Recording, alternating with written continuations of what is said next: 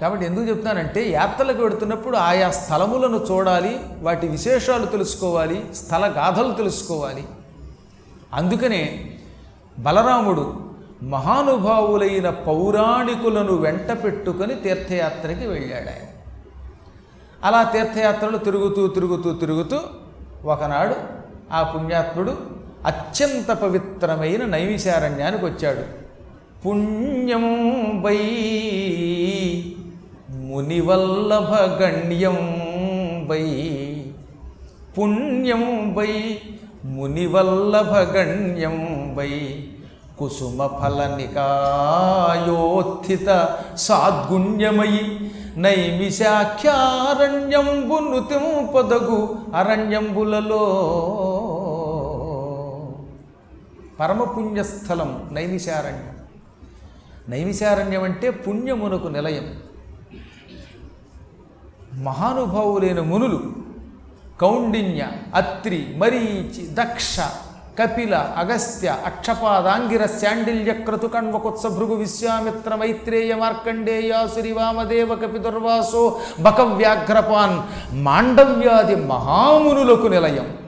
ఎంతోమంది మహానుభావులైన ఋషులు ఒకళ్ళని మించిన వాళ్ళు ఒకళ్ళు తపస్సు చేసిన వాళ్ళు కొందరు యజ్ఞములు చేసిన వారు కొందరు వేదములు చదివిన వారు కొంతమంది ఒకడు కౌండిన్యుట్ట ఒకడు అత్రి మరీచి దక్షుడు అగస్త్యుడు కపిలుడు అంగిరుడు శాండిల్యుడు క్రతువు కణ్వుడు కుత్సుడు భృగువు విశ్వామిత్రుడు మైత్రేయుడు మార్కండేయుడు ఆసురి వామదేవుడు కపి దుర్వాసుడు బకుడు వ్యాఘ్రపాదుడు మాండవ్యుడు ఇలాంటి వాళ్ళు వీళ్ళతో పాటు సౌనకాదులు ఎనభై ఎనిమిది వేల మంది మహర్షులకు నిలయం. అందుకే మునివల్లభ గణ్యం. ఇంకక్కడ అనేకమైన వృక్షాలున్నాయి ఫలాలున్నాయి పుష్పాలున్నాయి మంచి ప్రశాంతమైన వాతావరణంతో ఉన్న అరణ్యమది. సద్గుణముల రాశి నైమిషాఖ్యారణ్యం. అటువంటి నైమిషమని పేరు కలిగిన ఆ పవిత్ర అరణ్యానికి మహాత్ముడు బలరాముడు చేరాడు. ఆ సమయంలో సూత మహర్షి వారందరికీ మత్స్య పురాణాన్ని చెబుతున్నాడు. మత్స్యావతార ఘట్టం అంతా చెబుతున్నట్టు ఆయన. పూర్వం ఈ చరాచర జగత్తంతా జలప్రళయంలో మునిగిపోయినప్పుడు వేదములు సాముకుడనేవాడు ఎత్తుకుపోయాడు. వాడికే హయగ్రీవుడని కూడా పేరు. అప్పుడు భయంకరమైన మత్స్య రూపాన్ని ధరించి శ్రీ మహావిష్ణువు ఆ కరటిని మోసగాడిని రాక్షసుణ్ణి తాకి వధించి వేదములు తిరిగి విధాతకిచ్చాడు అని ఆయన వర్ణిస్తున్నాడు అనమాట ప్రళయపయోధి జలే ధృతవానసి వేదం విహితవహిత్ర చరిత్రమఖేదం కేశవాధృత మీన శరీరా. జయ జగదీశ హరే కృష్ణ. జయ జగదీశ హరే. ఈ చరాచర జగత్తంతా ప్రళయపయోధి ప్రళయకాలపు సముద్రంగా ఉండగా ఎక్కడ చూసిన నీరు తప్ప ఏమీ లేదు. అప్పుడు నిద్రపోతున్న బ్రహ్మగారిలో నుంచి వేదములు బయటకు వచ్చాయి ఆ వేద విజ్ఞానాన్ని సోముకుడనేవాడు అపహరించాడు. అప్పుడు మహావిష్ణువు పాఠీనమనే రూపం ధరించాడు. అంటే కోరలు నోట్లో ఉండి నెత్తి మీద కొమ్ము కలిగిన చేపని పాఠీనము అంటారు. ఆ పాఠ్యన రూపం ధరించి వాణ్ణి చీల్చి చెండాడి వేదాలను తిరిగి విధాతకి విరించికి అందజేశాడు అని వర్ణిస్తూ ఉండగా బలరాముడు అక్కడికి అడుగుపెట్టాడు. తీర్థయాత్రలకు వెళ్ళేవాళ్ళకి కొన్ని నియమాలు ఉన్నాయి యాత్రకు వెళ్ళేవాడు సాధ్యమైనంత వరకు ఎలా ఉండాలట?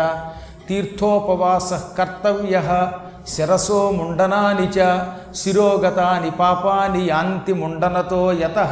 తీర్థయాత్రకు వెళ్ళినప్పుడు ఉపవాసం చెయ్యాలి.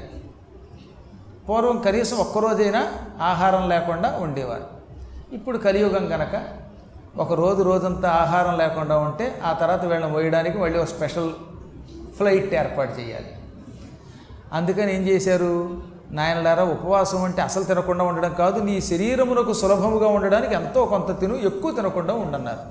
ఏదో ఓ డజన్ ఇడ్లీ మాత్రమే తినండి అంతకంటే ఎక్కువ తినకూడదు. వెళ్ళాం కదా అని నువ్వు మరీ తినేస్తే ఎలాగా? కొంచెం తీసుకుంటే ఆహారం శరీరం నిలబడుతుంది నిద్ర రాకుండా ఉంటుంది తమో గుణం రాకుండా ఉంటుంది. కాబట్టి కలియుగంలో ఉపవాసము అనే శబ్దములకు అసలు తినకుండా ఉండటం కాదట నిరాహారి కాదు. లఘ్వాసీ కొద్దిగా తీసుకోవాలి ఆహారం. కానీ పూర్వకాలంలో ఓపిక ఉండేది కనుక పూర్తిగా ఉపవాసంతో ఉండేవారు. తీర్థయాత్రకి కడితే కనీసం ఒకరోజైనా ఉపవాసం ఉండాలి. ఎక్కువ తినడం కానీ ఎక్కడ పడితే అక్కడ చెత్త తినడం కానీ కనిపించాయి కదా అని కనిపించిన హోటల్స్లో మంచూరియాలట పైగా నువ్వు మంచూరియా తింటే చుంచయి పుడతావు. కాబట్టి అలాంటివి తినకూడదు. చెత్తా చెదారం తినకూడదు మాంసాహారం తినకూడదు. భయంకరమైన కొన్ని రజోగుణాన్ని ప్రేరేపించే తమో గుణమును ప్రేరేపించే ఆహారాలు తినకూడదు. ఎక్కువ కారం కానీ మరీ ఎక్కువ పులుపు కానీ ఇలాంటి పదార్థాలు తినకూడదు. కట్వాంల లవణాత్యుష్ణ తీక్షణ రోక్షణ విదాహీన అన్నారు. బాగా కారం తినకూడదు. అసలు కారం లేకుండానూ తినకూడదు. మరీ ఎక్కువ పులుపు కానీ ఎక్కువ తీపి కానీ లేదా బాగా చల్లగా ఉన్న చిల్డ్ వాటర్ తాకూడదు థమ్సప్ లాంటివి తెగ తాగకూడదు. ఎన్ని నియమాలు చెప్పారండి ఆ రోజుల్లో మహానుభావులు. తీర్థయాత్రలకు అంత నియమాలతో వెళ్ళేవారట. ఇలా నియమములతో ఉండి భగవన్నామస్మరణ పూర్వకంగా ఉండాలి. తీర్థయాత్రలకు వెళ్ళినటువంటి వాడు అక్కడ ఉన్న రోజుల్లో సాధ్యమైనంత వరకు ఎవరిని ఏమండోయ్? ఒరేయ్! సార్! ఇలాంటివి తీసేయండి. అక్కడ ఉన్నంతసేపు భగవన్నామంతో పిలుచుకోవాలి. కాశీ వెళ్ళారనుకోండి శివ సాంబా అని పిలండి ఇప్పటికి కూడా అక్కడ ఒక మఠం ఉంది. పాపం ఒక ఆయన ఉన్నారు. చాలా గొప్ప రామ్ సేఠ్ అనేవాడు ఆయన.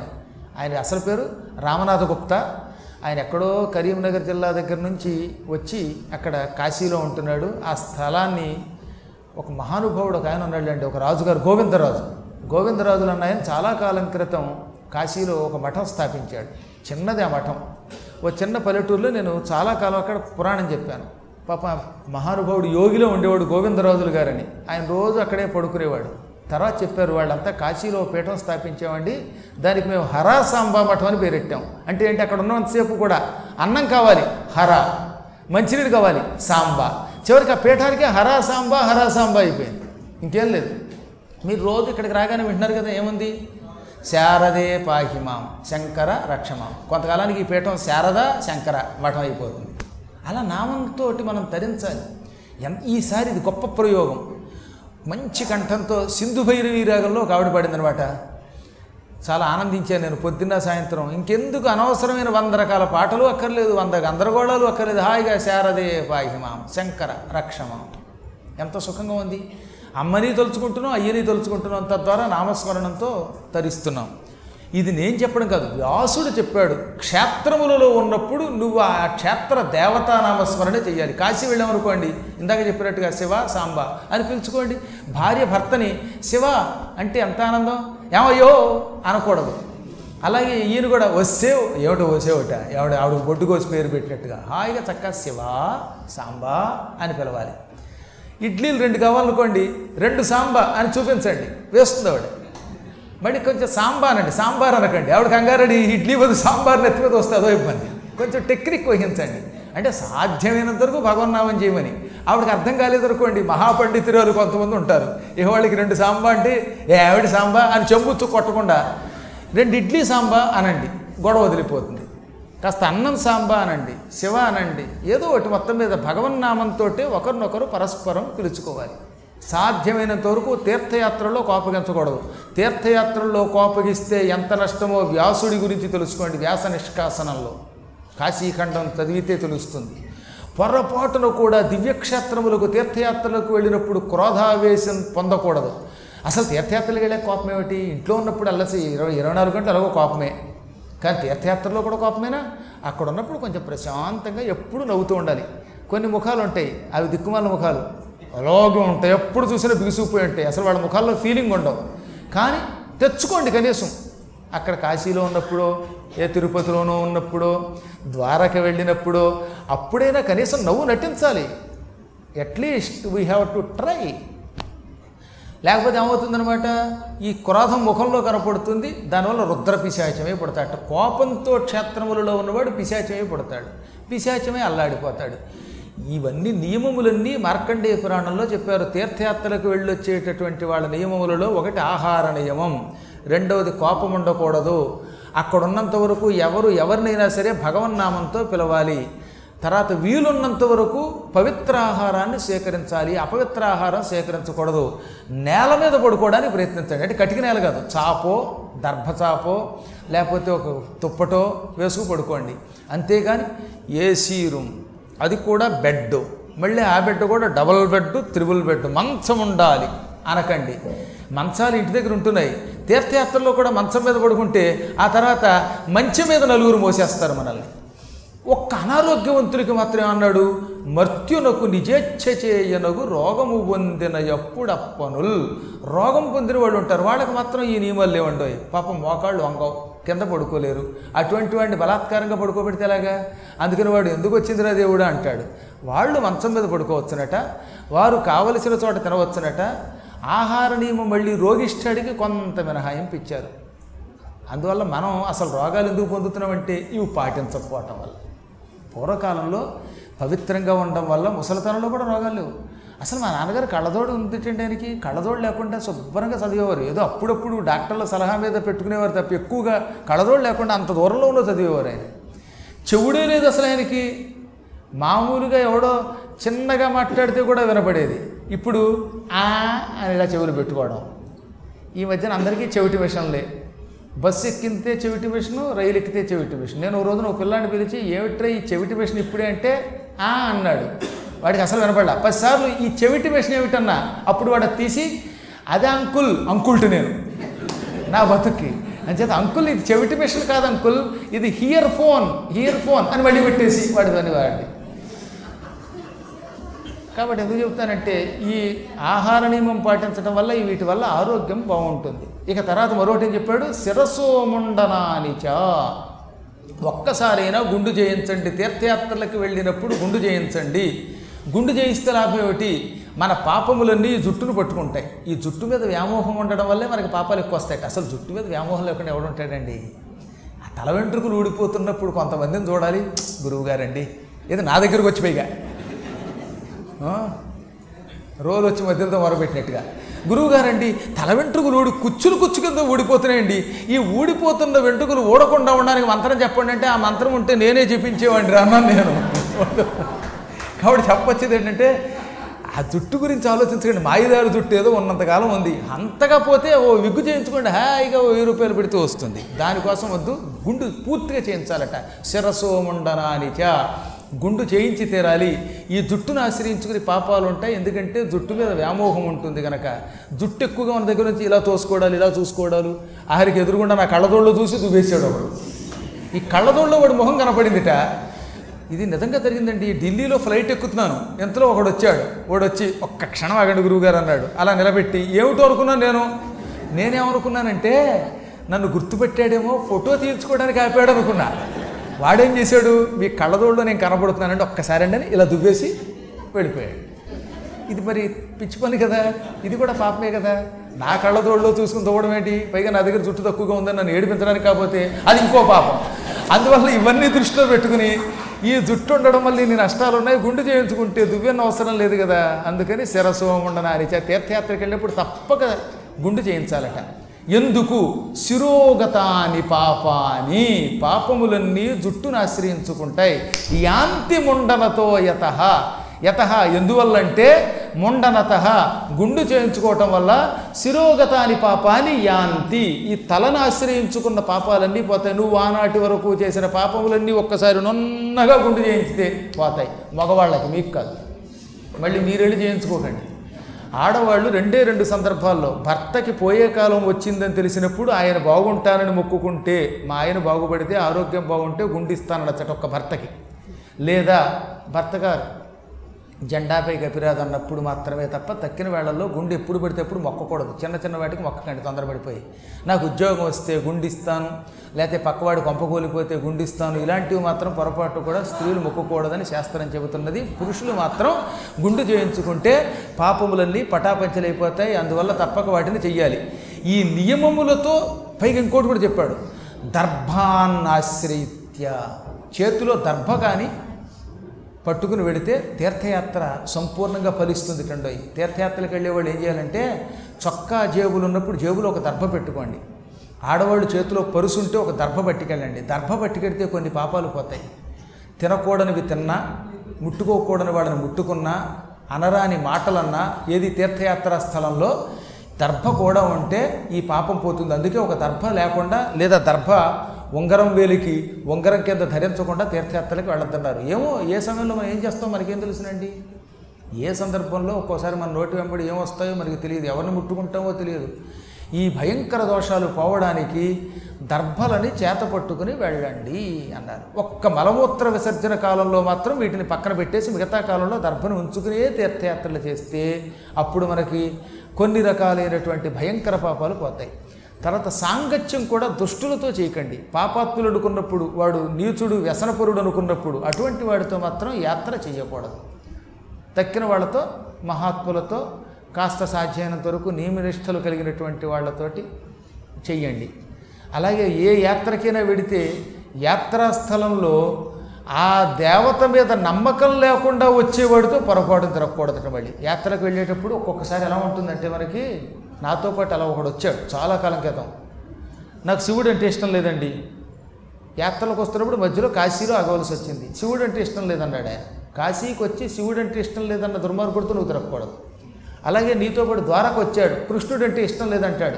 అలా దేవతా భేదమును పాటించి ఈ దేవత ఇష్టం ఆ దేవత ఇష్టం లేదు దీనిని చూస్తాను దానిని చూడను అనేటటువంటి వాడి దగ్గర మాత్రం మనం ఒక్క క్షణం ఉండకూడదట. టక్కున వాడిని తీసి పక్కన పెట్టేయమన్నారు. ఎన్ని నియమాలు చెప్పారు మరి ఆ రోజుల్లో? ఇవన్నీ పాటించి యాత్రలు చెయ్యాలి. ఒకవేళ యాత్రల్లో నియమాలు పాటించకపోతే నశ్రేయో నియమం వినా. నియమము లేకపోతే శ్రేయస్సు ఉండదు యాత్ర వల్ల ఫలితాలు ఉండవు. ఎప్పుడైనా ఒకవేళ ఇంత పూర్వం చేసేసి ఉంటే మనం క్షేత్రాల్లో పాపాలు చేస్తే అప్పుడేం చెప్పారు? అన్యక్షేత్రే కృతం పాపం పుణ్యక్షేత్రే వినశ్యతి. ఎక్కడైనా చేసిన పాపం పుణ్యక్షేత్రానికి వెడితే పోతుంది. మీరంతా గుంటూరు వాళ్ళు. గుంటూరులో చేసిన పాపం పోవాలంటే గుంటూరులో ఉంటే పోదు. పుణ్యక్షేత్రానికి వెళ్ళాలి. ఏదో ఒక తీర్థయాత్రకి వెళ్ళాలి. తీరా అక్కడికి వెళ్ళాక కూడా పాపమే చేశారు అనుకుందాం పుణ్యక్షేత్రంలో కూడా పాపం చేశారు. పుణ్యక్షేత్రే కృతం పాపం వారాణస్యాం వినశ్యతి. పుణ్యక్షేత్రంలో మహాపాపం చేశాం. ఏ ద్వారకలోనో తిరుపతిలోనో కాళహస్తిలోనో శ్రీశైలంలోనో ఇలాంటి దివ్యక్షేత్రములలో తెలుసో తెలియకో పొరపాటులు చేశాం పాపాలు చేశాం. ఈ పాపానికి ప్రాయశ్చిత్తం వారణాసి పెడితే పోతుంది. వారాణస్యాం వినశ్యది కానీ మళ్ళీ వారణాసిలో కూడా పాపం చేశాడు కర్మ. వారాణస్యాం కృతం పాపం వారాణస్యాం వినశ్యతి అన్నాడు ఆచార్యుడు వారణాసిలో కూడా మళ్ళీ పాపం చేస్తే ఇంకోసారి వారణాసి పెడితే వారణాసిలో చేసిన పాపం వారణాసిలోనే పోతుంది. ఇంక అస్తమానం మాత్రం చేయకండి. పదే పదే చెయ్యకండి అన్నారు. ఇవన్నీ ఎరిగినవాడు నియమములు కలిగినవాడు అయినా బలరాముడు ఈ నైమిశారణ్యానికి వచ్చే ముందు దారిలో ఓ చోట వారుణి వాహిని కొండలకు కొండలు అమ్మారట మంచి తీర్థం. ఇంక మీకు నేను చెప్పక్కర్లేదుగా వారుణి వాహిని అంటే? అంత ఎవరో వెనకాతలు పెద్దగా నవ్వారు. అంటే వాళ్ళకి బాగా అలవాటు అనమాట కాబట్టి చెప్పొచ్చేది ఏంటంటే మద్యం మంచి మద్యం అంటే అది కూడా. అందులో రకరకాల పదార్థాలు కలుపుతారట. యాలకులు కొన్ని పద ఫలాల రసాలు ఏది మారేడు పళ్ళ రసాలు కలిపి తయారు చేసిన ఒక కళ్ళు అనమాట ఇది ఆరోగ్యం ఇస్తుంది మంచి మత్తు ఉంటుంది మనిషికి ఎక్కడ లేని ఉత్సాహం వస్తుంది ఆ తాగిన వాడు ఏం మాట్లాడతాడో తెలియదు ఏం అవుతాడో తెలియదు. ఇక వాడికి ఆ ప్రపంచంతో సంబంధం లేకుండా వేరే వాడైపోతాడు మరి ఏముంటుందో తెలియదు కానండి అది. ఈ జన్మలో తెలిసే అవకాశం లేదు. కానీ ఈ పుచ్చుకున్నవాడు ఆ టైంలో మాట్లాడతాడు ఇక వాడు. నాకు అలాంటి వాడు తగిలాడు ఒకడు అందుకు చెప్తున్నాను. ఒక రోజున ఉపన్యాసం అయిపోయింది. అయిపోయాక ఒకడొచ్చి కాళ్ళు పట్టుకుని నవ్వాడు. ఏం బాబు ఇంత నవ్వుతున్నావు అంటే పక్కవాళ్ళు వెండవు నేను వెళ్ళిపోతానంటే వెళ్ళిపోనకుండా కాళ్ళు గట్టిగా పట్టుకుని ఏం చెప్పావయ్యా బాబు నువ్వు ఏం చెప్పావు ఏం చెప్పావు? అసలు ఏం చెప్పావు నేనే మర్చిపోయాను చివరికి. ఏం చెప్పావయ్య? అంటే ఏం చెప్పావు చెప్పడం. ఏం చెప్పావని అలా అరగంట సేపు అంటూ ఉంటే చివరికి జనాలు వచ్చి వాళ్ళు వేరేవాడు ఉన్నాడండి బాబు పుచ్చుకొచ్చాడండి. అందుకే మీ కాళ్ళు పుచ్చుకుని వదలడం లేదని అతి కష్టం మీద లాగి లాగి బయటికి తీసుకెళ్ళేసరికి తల ప్రాణం తక్కువచ్చింది అందుకే పౌరాణికులకి కూడా ఒక నలుగురు ఉండాలి. మంది మార్బలం. ఈ మంది మార్బలం వస్తారు వాళ్ళని పట్టించుకోరు. ఈ పక్కన ఎవడన మీద పడుతుంటే తొయ్యడానికి కాస్త అవసరం. పాపం ఎలాంటి వాళ్ళు వస్తారో తెలియదు. ఆ సమయంలో వాళ్ళ ప్రవర్తన వాళ్ళ అదుపులో ఉండదట. బుద్ధి మస్తిష్కం వాళ్ళ స్వాధీనంలో ఉండవు. ప్రస్తుతం బలరాముడు అంతటి వాడు కూడా తెగ తాగి వెళ్ళాడు. ఎందుకో తెలుసా? ఆయన పరమాత్మ. తాగి తీర్థయాత్రలకు వెడితే వచ్చే నష్టం లోకానికి తెలియజేయడానికి తాగితే ఎంత గొప్పవాడైనా ఎలా దెబ్బతిని ఏ విధమైన అపవిత్ర కార్యాలు చేస్తాడో లోకానికి చెప్పడానికి ఆయన కూడా పుచ్చుకుని మరీ వెళ్ళాడు ఎక్కడికి? నైమిశారణ్యానికి ఆకంఠాంతముద్రావి ఇక్కడ దాకా పుచ్చుకున్నట్టు పైగా. ఎక్కువ తాగితే ఏమవుతుందంటే బ్రేవ్ అని తేనుపులు వస్తాయి. అలా వచ్చి గోమతిలో స్నానం చేసి సూత మహర్షి పురాణం చెబుతున్న చోటుకు వచ్చాడు. అత్యంత పవిత్రమైన నైమిశారణ్యానికి బలరాముడు తన పరివారంతో శుభ్రంగా తాగి స్నానం చేసి మరీ వచ్చాడు. ఆ సమయంలో సూత మహర్షిని దాకా చెప్పాగా మీకు? ఆసనం మీద కూర్చుని మత్స్యావతార విశేషాలు మత్స్యపురాణ ఘట్టాలు చెబుతున్నాడు. ఎదురుగుండా ఋషులు ఉన్నారు. ఇంతలో బలరాముడు అక్కడికి వచ్చాడు. బలరాముడిని చూడగానే కూర్చునున్న వాళ్ళంతా ఈయన అసలే భగవంతుడు. పైపెచ్చి ఇప్పుడు తాగొచ్చాడు. ఇప్పుడు లేవకపోతే ప్రమాదం అనుకుని అందరూ లేచి నిలబడి నమస్కరించారు. జయోహో సంకర్షణ అన్నారు. స్వాగతం చెప్పారు. రమ్మని ఆసనమిచ్చి కూర్చోబెట్టారు. సహజంగా పరమాత్ముడైన ఆ విషయం వాళ్ళకి తెలుసు. ఎందుకో ఇప్పుడు ఇలా పుచ్చుకొని వచ్చాడు. ఇదేం పరీక్ష అనుకున్నారట. బలరాముడు అంతటి గొప్పవాడికి స్వాగతం చెప్పడానికి మొత్తం శ్రోతలంతా ఒక్కుమ్మడిగా లేచి పెద్ద ఆసనం ఇచ్చి కూర్చోబెట్టారు. మెడలో దండలు వేశారు. కాళ్ళు కడుక్కోవడానికి నీళ్ళు ఇచ్చారు మంచినీళ్ళు ఇచ్చారు అన్నీ ఇచ్చారు. ఇచ్చిన తర్వాత ఆయన కూర్చున్నాక అందరూ కూర్చున్నారు. కానీ ఒక్క సూత మహర్షి మాత్రం పురాణం చెబుతున్నాడు కదా ఇందాకే చెప్పాను మీకు ఏమని? పౌరాణికుడు దేవుడు వచ్చినా లేవకూడదని ఒక నియమం పెట్టేశారంతే. ఈ పురాణంలో స్వస్తి అనేదాకా లేవకూడదు. అందుకనే సూత మహర్షి మాత్రం ఆసనం మీద కూర్చుని అక్కడ గద్దె మీద కూర్చుని లేవలేదు. ఎప్పుడైనా మీరు నైమిశారణ్యం పెడితే అక్కడ ఒక పెద్ద మర్రి చెట్టు ఉంటుంది. ఆ మర్రి చెట్టు చుట్టూతో చప్పటం ఉంటుంది. అక్కడే కూర్చుని సూత మహర్షి పద్దెనిమిది పురాణాలు చెప్పాడు. సూతుడు కూర్చున్న గద్ది కనుక దాన్ని సూత గద్ది అంటారు. ఆ ఆసనం చాలా గొప్పది. ఒక పక్కన వ్యాసగద్ది మరో పక్కన సూత గద్ది ఉంటాయి. ఆ గద్దె మీద కూర్చున్నవాడు స్వస్తి అనేదాకా ఎవరొచ్చినా లేవకూడదు నమస్కరించకూడదు. అందుకే సూత మహర్షి కూడా అలాగే లేవకుండా మౌనంగా కూర్చున్నాడు. బలరాముడికే చూస్తూ. బలరాములు వారు కూర్చున్నారు. తర్వాత ఏం జరిగిందో తెలుసుకోవాలిగా? రేపు మళ్ళీ ఆరున్నరకు కలుసుకుందాం. స్వస్తి ప్రజాభ్య పరిపాలయంతాం. న్యాయ్యేన మార్గేణ మహీం మహిషా గోబ్రాహ్మణేభ్య స్వమస్తు నిత్యం. లోకా సమస్తా సుఖిరో భవంతు.